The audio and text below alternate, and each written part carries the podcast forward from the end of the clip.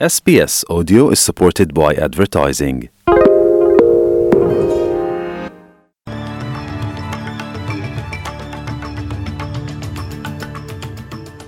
ወደ ዝርዝር ዜናዎቹ ከማለፋችን በፊት ርዕሰ ዜናዎቹን እናስቀድመልን። የምዕራብ አውስትሬሊያ ወሰን ከማርች 3 አንስቶ ክፍት ሊሆን ነው። ቪክቶሪያና ኒው ሳውዝ ዌልስ የኮቪድ-19 ገደቦችን አነሱ። የአውስትሬሊያ ቁጥር አንድ ቴኒስ ተጫዋች አሌክስ ደምኖ በሐሰት የኮሮና ቫይረስ ምስክር ወረቀት በግዢ አቅርቧል የሚለውን ሪፖርት አስተባበለ። የሚሉት ግንባር ቀደም ርዕሰ ዜናዎቻችን ናቸው።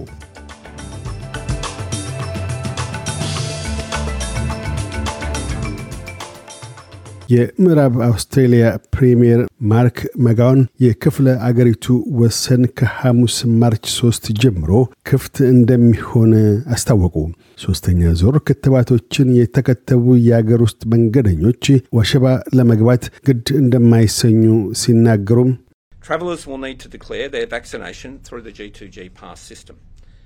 መንገደኞች ክትባታቸውን በጂ2ጂ የይለፍ ስርዓት አማካይነት ይፋ ማድረግና የአውሮፕላን ማረፊያ እንደደረሱም የፈጣን አንቲጄን መመርመሪያ ምርመራ ማካሄድና በቫይረስ ተጠቂ ሆነው ከተገኙም ለምዕራብ አውስትሬሊያ ጤና ዲፓርትመንት ማስታወቅ ይጠበቅባቸዋል። ክትባት ያልተከተቡ ዓለም አቀፍ መንገደኞች መጠን በሳምንት ከሰባ እንዳይበልጥም ለጠቅላይ ሚኒስትሩ በጽሑፍ አስታውቄያለሁ ብለዋል።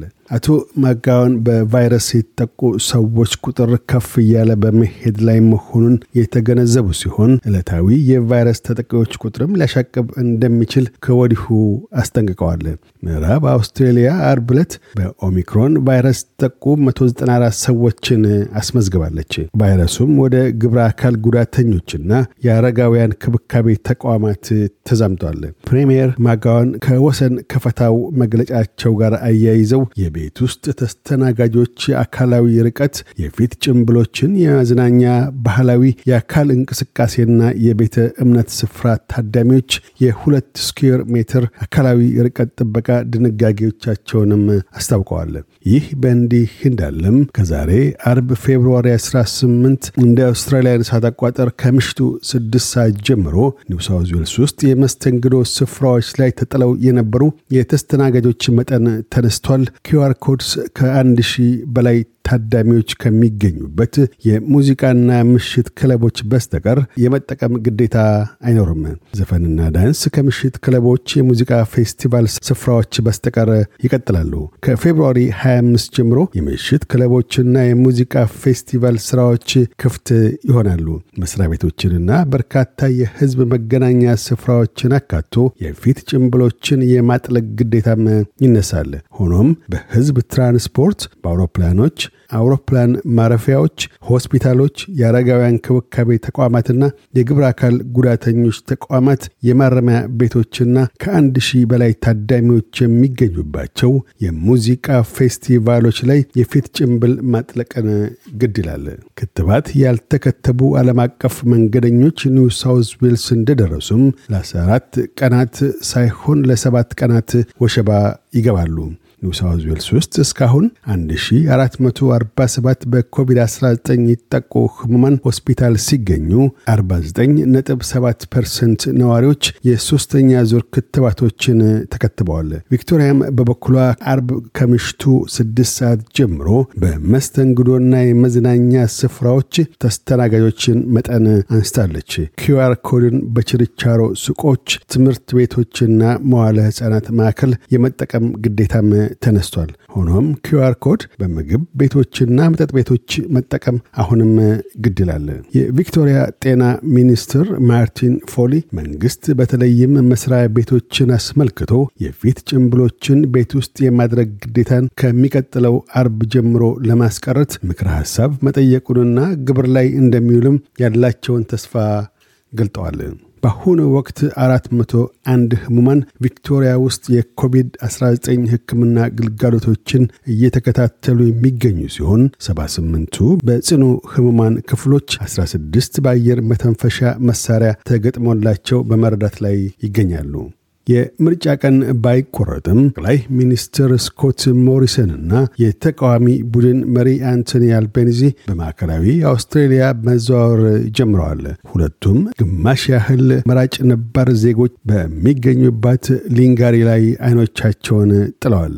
አቶ ሞሪሰን የዳርዊንን የ regional ጥገና ማዕከል ጨምሮ ለመከላከያ ፕሮጀክቶች የሚውል 282 ዶላርስ እንዲሁም ለነባር ዜጎች የአመራር አስተዳደር ድጎማ የሚውል 13.5 ሚሊዮን ዶላርስ እንደሚመድቡ ቃል ገብቷል። የተቃዋሚ ቡድን መሪ አንቶኒ አልቤኒዚም በበኩላቸው ፓርቲያቸው በትረ መንግስት ከጨበጠ ፓልመርስተን ለሚገኘው አንድ የነባር ዜጎች የጤና ክብካቤ ተቋም የ11.6 ሚሊዮን ዶላርስ ድጎማ እንደሚያደርጉ አስታውቀዋል። የፌዴራል ቱሪዝም ሚኒስትር ዳን ቴሃን በዚህ ዓመት የአውስትሬሊያ ዓለም አቀፍ ጎብኚዎች ቁጥር ከወረርሽኙ በፊት ወደ ነበረበት አሊያም ወደዛ በተቃረበ መጠን ከፍ እንደሚል ያላቸውን ተስፋ ገለጡ።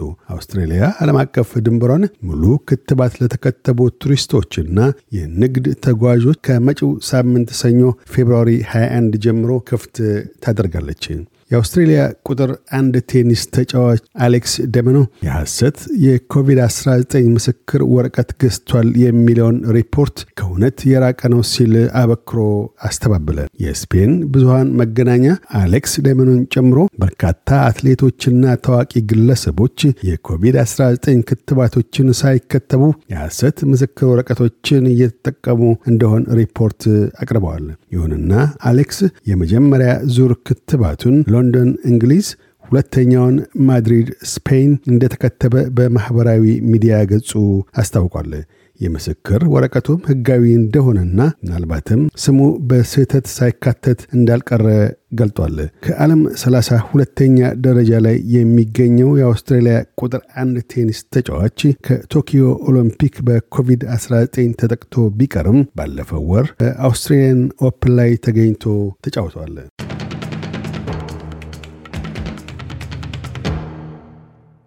በዚሁ ወደ ውጭ ምንዛሪ ተመን ስናመራ አንድ የአውስትራሊያ ዶላር 63 ዩሮ ሳንቲም ይመነዝራል። አንድ የአውስትራሊያ ዶላር 71 የአሜሪካ ሳንቲም ይሸርፋል። አንድ የአውስትራሊያ ዶላር 36 ኢትዮጵያ ብር ከ17 ሳንቲም ይዘረዘራል። ቀጥለን የነገውን የአውስትሬሊያ ዋና ዋና ከተሞችና የአዲስ አበባን አየር ጠባይ ትንበያ እናሰማለን። ፐርስ ፀሐያማ ሆኖ ይውላል። ዝቅተኛ 21፣ ከፍተኛ 37።